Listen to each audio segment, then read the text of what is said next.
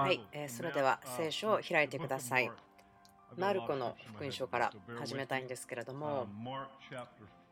マルコの4章。今日は私たちはそこで話をしていくつか移動したいんですけれどもホップスコッチというのを聖書の中ですることは私好きなんですけどもそういうゲーム知ってますか？覚えてますか？私の母が私のために特別な豆を入れる袋を作ってくれたんです。そのゲームのために。そしていつもそのゲームで勝ってたんです。覚えてますか？私の友達はその石を箱の中に入れてたんですけど私はその豆をバッグに入れてそれを箱の中に入れてたんですけどもその話を知らない人いますか？あんまり知らないんですね。とってもすごい素敵な外で遊べるゲームだったんですけど知らないの大変かわいそうですね。それはもしかしたらリバベルというその山の中の田舎でする遊びだったんでしょうか？どうでしたか？ああレディングでは都会だったからそれはしなかったんですね。分かりました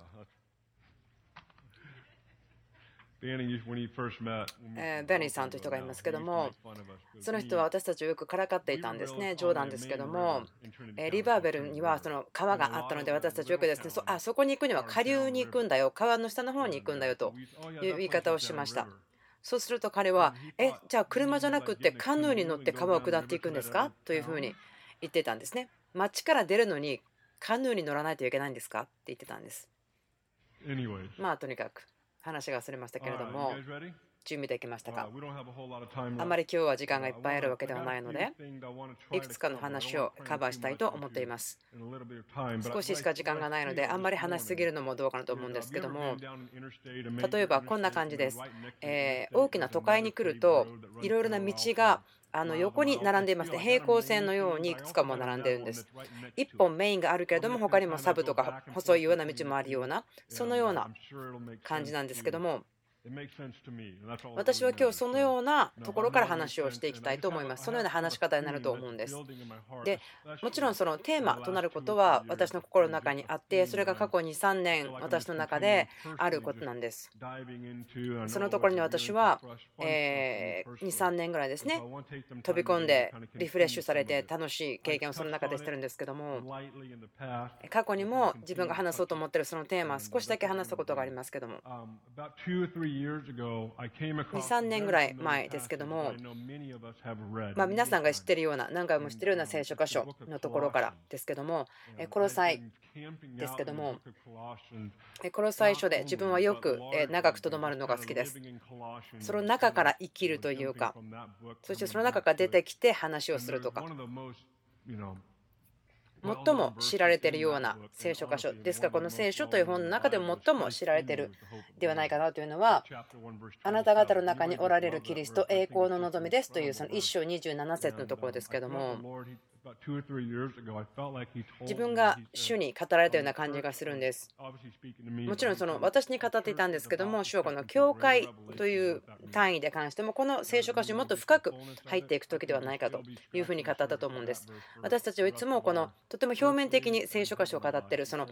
地の人生、天の人生、すごく表面的に語ってるかもしれません。で、私が言いたいことは、このベテル教会というところだけではなくて、世界中でこのことが起こってるのではないかと思うんです。主がなさってることはこうだと思うんです。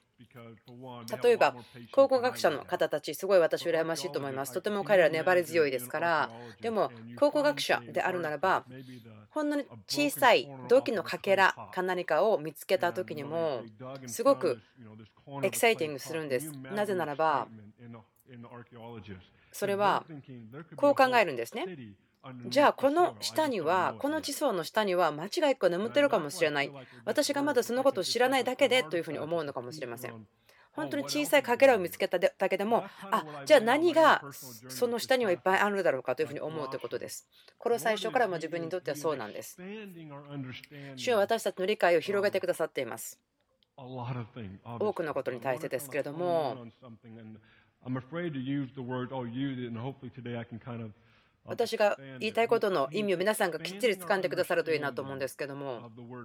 そのミニストリーという言葉の意味ですけれども奉仕ミニストリーという意味ですけども私たちの人生の一番の責任また優先順位は主にミニストリーをする主に奉仕する仕えることですけども私が今朝言いたいことは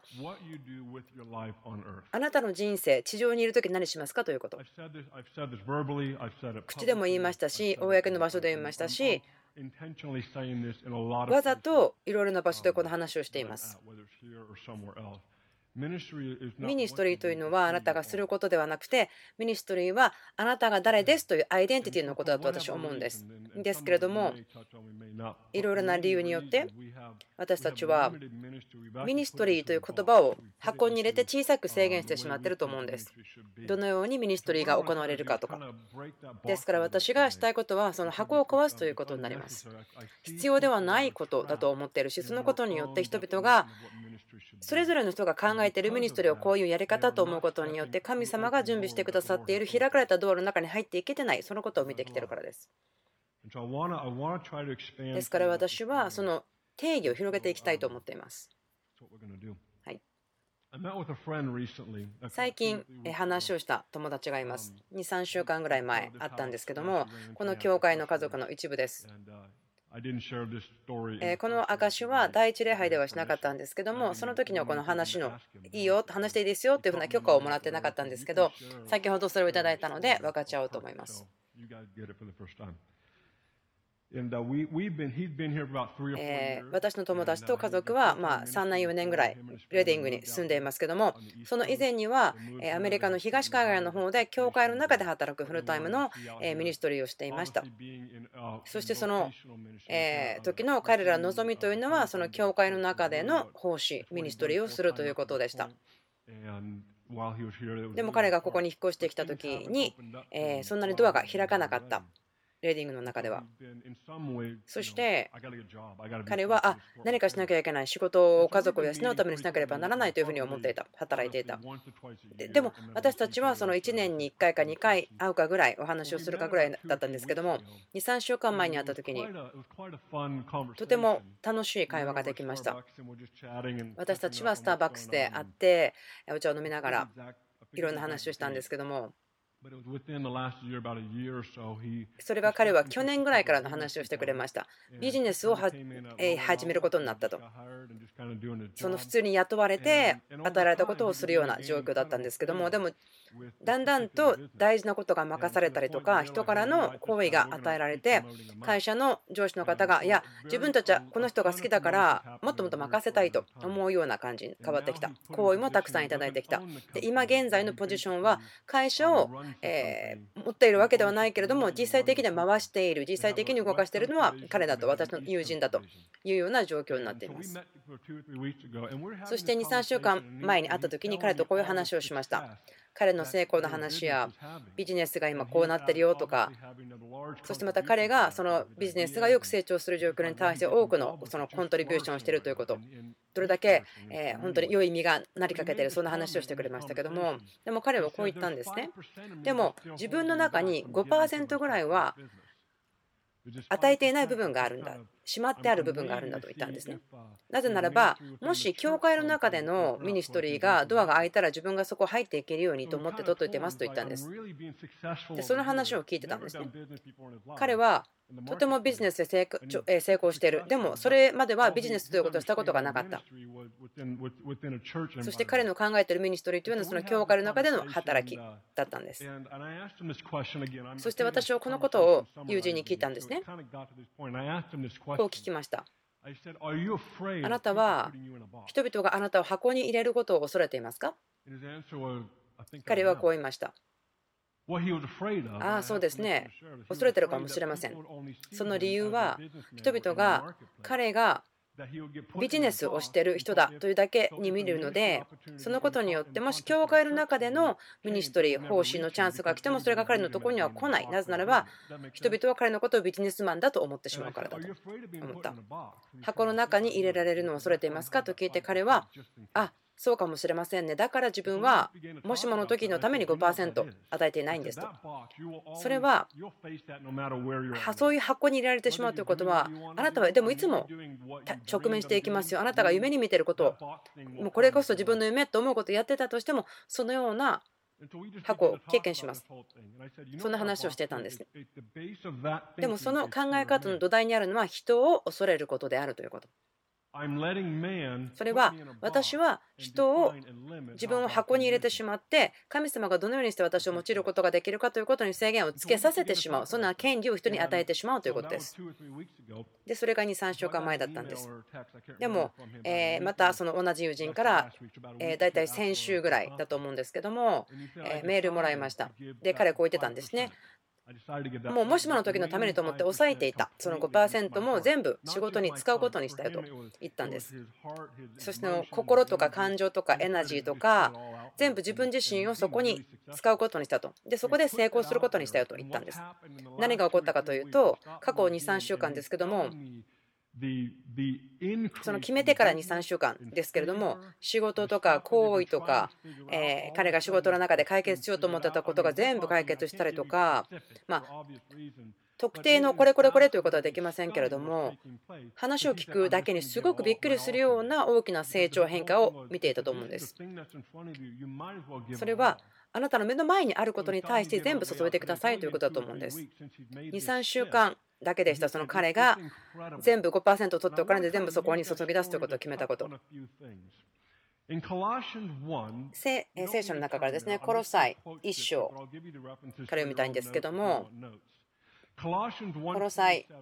1の26と27こう言ってます。パウロは言ってるんですけども、これは多くの世代にわたって隠されていて、今、神の生徒たちに表された奥義です。表された啓示とはどういうことでしょうか。それは隠されていて、覆われていたものが今は明らかにされたということですね。ということは、そこで新しく作られたものではなくて、もうすでにそこにいつもあったんですけれども。ということです。いつもそこにはありました。ですからそこになかったわけではないけれどもあなたがまだそれを見ることができていなかった。まだ見ることができない。そういったことです。啓示というのが起こると明らかにされるあなたがそこに見てなかったものを見えるようになったということです。神様は見える目、聞こえる耳を与えたいと願っていると思うんです。アートギャラリーに行ったことはありますか？そのすごく変わっているような自分にとってはなんでこんな絵にこのような値段がつくんだろうと思うのがわからないようななんでこの画家の人はこんなものをこう描いたのかなと思うようなもの？そういうのを見たことがあると思うんですね。でも例えばそのような変わった絵を見ていてでうんちょっとよく分かんないなと思ってなんでこれがこうなのかなと考えてる時にその描いた本人の画家の方が隣にいていやでも自分はこれをやった時にはこう考えていたとかそういうふうにこう話をして説明をしてこの絵を描いてる時にこれでこうなってこうなったんですというふうに言ったらあなたはなぜそれがそのようにペイントされたか見始めたんですね分かり始めた。そこにあったけども見ることができなかったも見るようになったということです。主はあなたたちに見る目、そして聞く耳与えたいと思う。それは栄光の望み、キリストがあなたの中にいるということに対してだと思うんです。19節から読みたいと思うんですけども、神は御心によって満ち満ちた神の本質を御子のうちに宿らせ、御子というのはイエス・キリストです。それは父の喜びでした。神様の本質を全部御子の中に入れるということ。ですから、こういうことですね。その歴史、時間のどこかでいつ決めたのか分かりませんけども、天の父さんはこう言いました。じゃあ、私すべてをたくさんのものですけど私たち全然その考えきる能力なんてないんですけども少ししかないんですけどもでもちょっと深いとこですけど飛び込んでみましょうか神様の本質の全てを自分の息子の中に入れるこのことを理解しようとするにはまた全然違うラインが必要なんですけども神様の全てが御子の中に入っているということですね。そしてそれがキリストです。あまり今日そこ深く入りませんけれども私たちキリスト栄光の望みということをある程度理解していると思うんですけどもでもよくあるのはイエス・キリストが私のうちにあるから私は天国の院に行けるんです私たちが今まで語ってきたことは、この聖書箇所を天国に行くというための何か証拠の聖書箇所のようにして使ってきました。例えば、あ罪人だったけどもイエス・キリストがいるからその天国に行けるチケットもらいました、あなたはありますかと言って使ってきたことによって、この聖書箇所の理解を小さくしてしまった気がするんです。キリストが私たちのうちにいる栄光の希望、望みということは、その先ほどの天国に行ける保証を別に小さくするわけではないんですけれども、でもそれが全部ではありません。一部ですよね。ということは、イエス・キリストが私の中にあなたのうちに住んでいる。それはすごく大きいことですね。非常に大きなことです。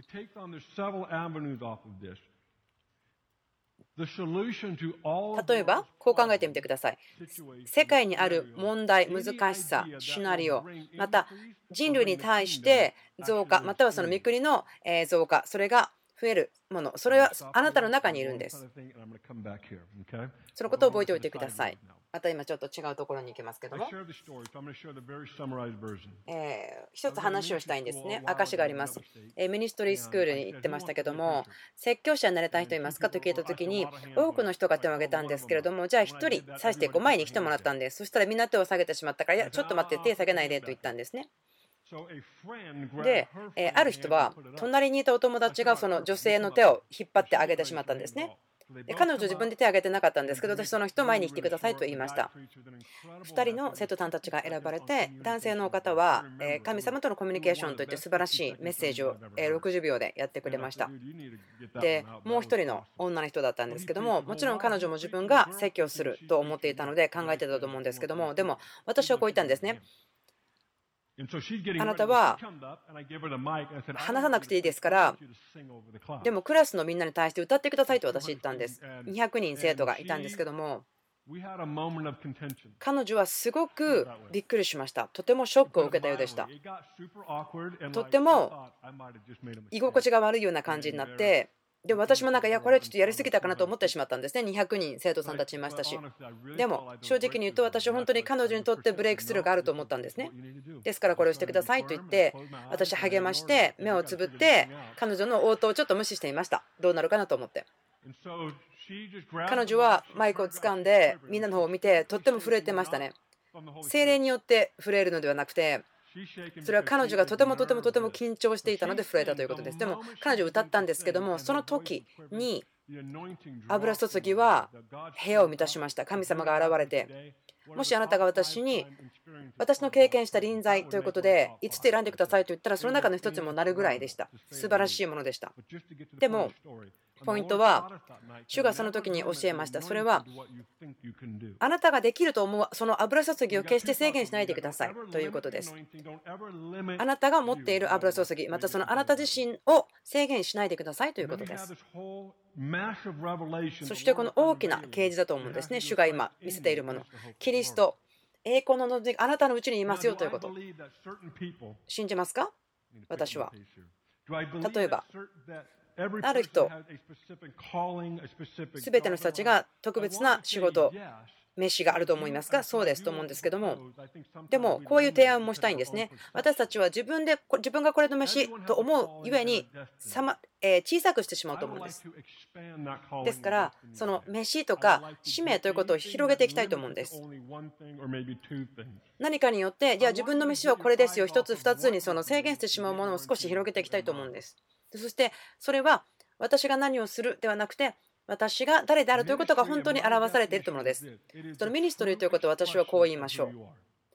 それはあなた自身が誰であるかということの最も真理、最も真実な現れ、それが奉仕、それがミニストリーだと私は言いたいと思います。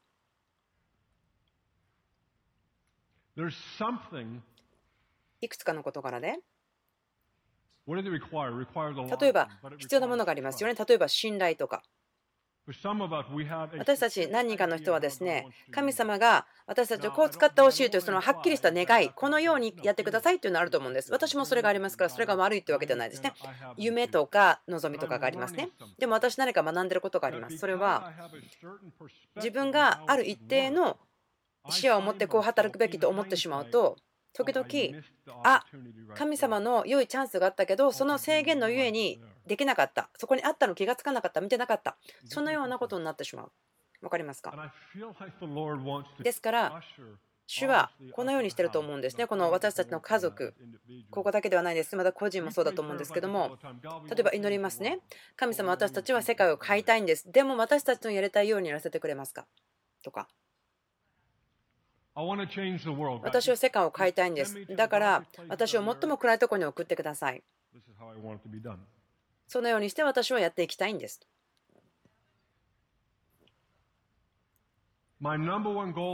私の今朝の一番大きなゴールというのは皆さんが見る目を持って聞く耳を持つことですね。その先ほど自分が友達とまた再会している話をしましたという話しましたけどもその話は私たちが聞いている多くの話の一つだと思うんです。どんな職業であってもそれが職業でなくても私たちがどこかにいる時ですけどもそれらの問題とか状況とか難しいこと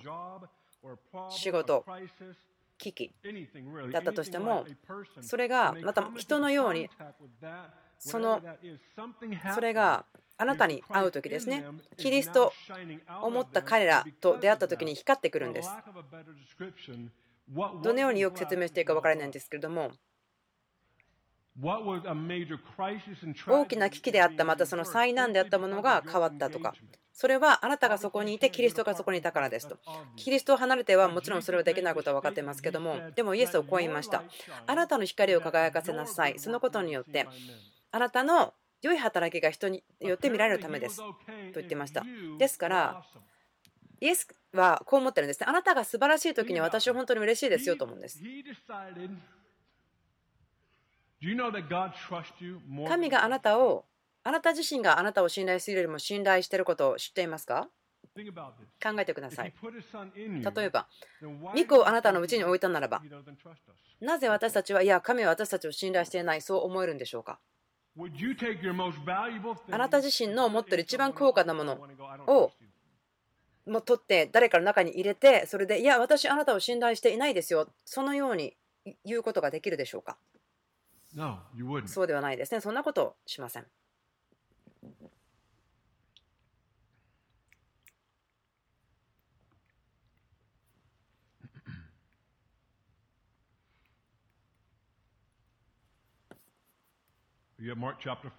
はい、えー、マルコの4章。読みたいと思うんですけども。一節イエスはまた湖のほとりで教え始められた。おびただしい数の群衆が身元に集まった。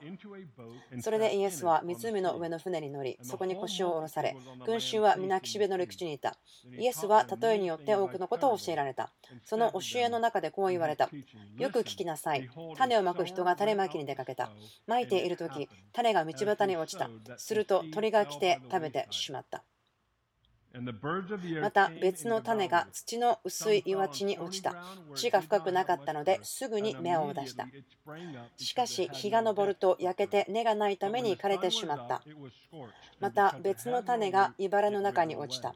ところが、茨が伸びてそれを塞いでしまったので実を結ばなかった。また別の種が良い地に落ちた。すると芽生え、育って実を結び30倍、60倍、100倍になった。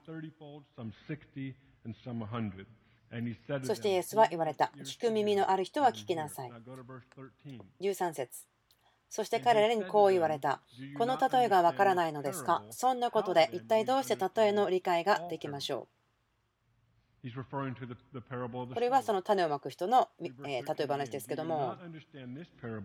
この例えがわからないのですか？そんなことで一体どうして例えの理解ができましょうと言っています。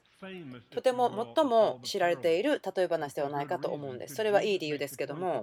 イエス様がはっきりここで言ってますね。この例えがわからなかったら、多分他のこともわかんないですよというふうに言っています。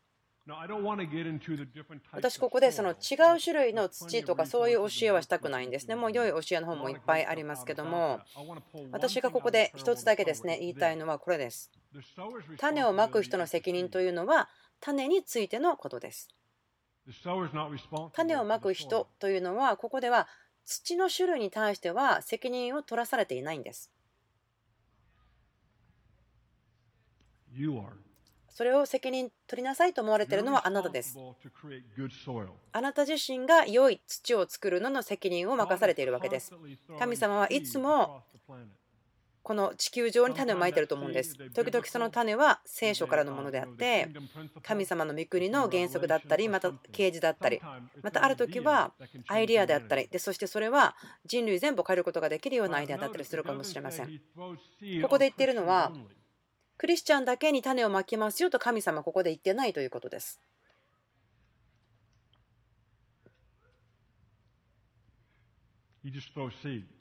神様はただ種をまくだけなんです。私がこう感じていることがあるんですけども、えちょっと今これ喋る前に頭の中でちゃんと考えてみたいと思うんですけども。神様はとっても一生懸命にこの人類を回復したいので誰をも用いることができるんではないかなと思うんです。どういう意味ですか？これはエリック、私の考えですけども、あなたがその例えば教会というところの外を見たときに、人々が私たちよりも先に進んで世界の問題を助けていたりとか、その新しいアイデアを持って良いことをしていること分かりますよね。種はまかれてます。彼らはそれを受け取って掴んで走っているんです。面白いですよね。これ、ネガティブにしたくないんですけども、ただ考えたいことがあるんです。それは、教会の中の人の方が、この種をどのようにするかということに対して葛藤していくんです。そのこと起こってますよね。種がまかれていても成長することはできない。ここで育たなかったら他のところで育つんですということです。神様は本当に人類を回復したいので、神様は誰でも用いることをしています。神様は最も高慢な人、地球上でだったとしても用いることができます。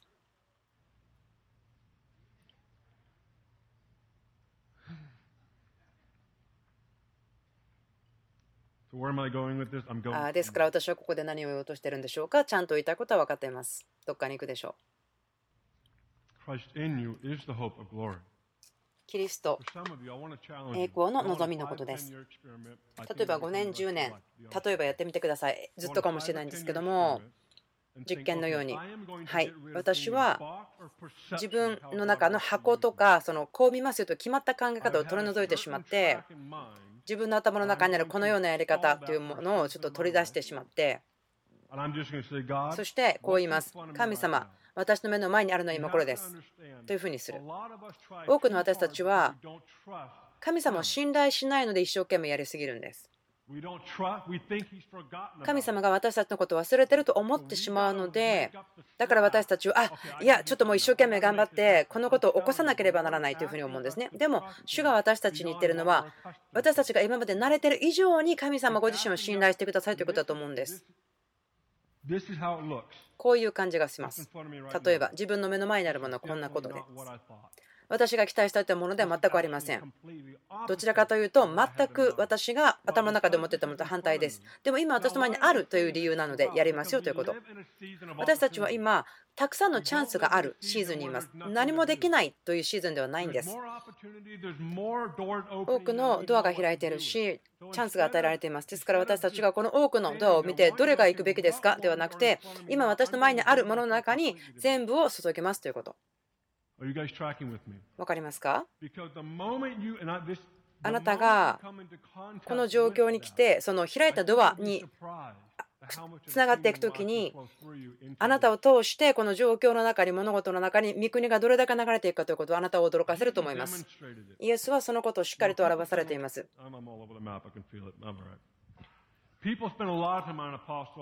例えば考えますよね。使徒でしょうか、牧師でしょうか、伝道師でしょうか、でもあんまりそのことを心配しないでいいと思うんです。それをしすぎると、このように見えなければならないというようなことですね、その箱に詰められてしまうければならないみたいな感じなんですけども。あなたの人生にやってきた種を掴んでください。それが啓示であっても、アイデアであっても、それを使って走ってください。そして神様を信頼する。その入ってきたらそれが出ていくことができるように。ある方たちは待ってますけども、もうすでにそのモーメントが来ているにもかかわらず、まだあなたはそれを待ってますね。そのアイディアが今あります。この中にあります。あなたの人生の中にどうしていることがありますけれども、それ自分だけやっているのかなと思うかもしれませんけど、そうではないんですね。聖書は言っています。イスラエルの清い方を制限してはならないということ。神様をリミットしないようにしましょう。どのようにして神様が私たちを用いることができるかに対しても制限しないようにしましょう。もうそろそろあと3分間で話を終わらなければならないんですけれども、3つのことですね、皆さんの前に残していきたいことがあります。とてもシンプルです。1つ目は、このためにあなたは自分をどのような場所に置きますか？ということの中で、えー、謙遜の中へ歩いてくださいということです。へりくだってください。謙遜さということは、その根を下ろすことをすることができるようになります。謙遜すること。それをすると、えー、その人を恐れることという雑草が抜かれます。2つ目は、従順するということです。従っていくということ。従順に従っていくということ。主が言った時に私ははいそれをやりますというふうにする必要があると思います。3つ目ですけど、一番やら、うん、小さいというわけではありません。忍耐を持ちましょうということです。多くの人は啓示を求めますけども、でも忘れてしまうのはそこで忍耐を求めることです。多くの神様からいただいた啓示というのは成熟するのに時間がかかります。ですから時々神様はこのシーズンにあなたに語り、でもそれはそこから始まるのはとても面白いプロセスだと思うんですね。なんだろう、こんなことが起こってきたけどどうしようと思うんです。なぜならば、神様があなたがその期待していないところとか場所に連れていくかもしれませんけれども、でも私がそれを言いたいのは、そのような時、だって主があなたの中に力を立て上げている時だと思うんです。あなたの夢を実現するには負荷が必要な時があるかもしれません。今その夢が今叶ってしまったらあなたがそれに必要なずっと保つことができるそのバリューシステム価値観を持っていないかもしれませんからそういうのは難しさも必要なんです。重荷も必要なんです。ですから押し続けてください。どのようにして体を強く立て上げていきますか？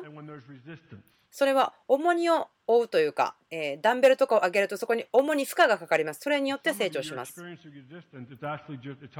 何人かの方たちは今そのようなこう重荷、難しさ感じるかもしれませんけれども、それは今あなたが受け取ることをその一生涯持っていくために必要なものを作っているところだと思います。